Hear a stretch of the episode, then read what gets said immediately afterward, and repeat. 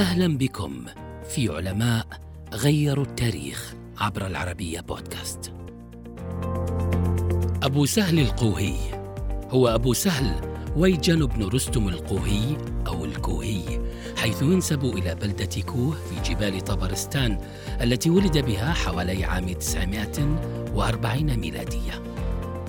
كان من أهم علماء الرياضيات والفلك الذين ظهروا في القرن الرابع الهجري الذي أطلق عليه بعض المؤرخين العصر الذهبي للحضارة الإسلامية. تميز أيضا في علم الفيزياء ونجح في الربط بين مسائل في علم الطبيعة ومعادلات رياضية تشرحها. عاش معظم حياته في بغداد وتولى عام 988 ميلادية رئاسة المرصد الكبير الذي أنشأه شرف الدين البويهي.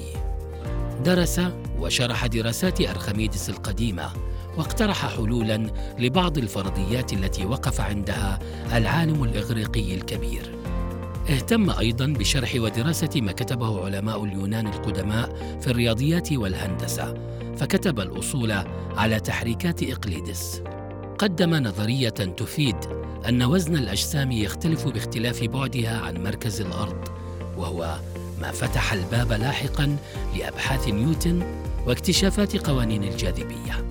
اشتهر القوهي بصناعة وتحسين آلات رصد الكواكب والنجوم وأدخل تعديلات على الاسترلاب في كتاب صنعة الاسترلاب بالبراهين.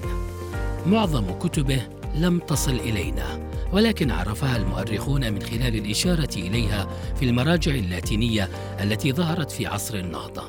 توفي القوي حوالي عام ألف ميلادية.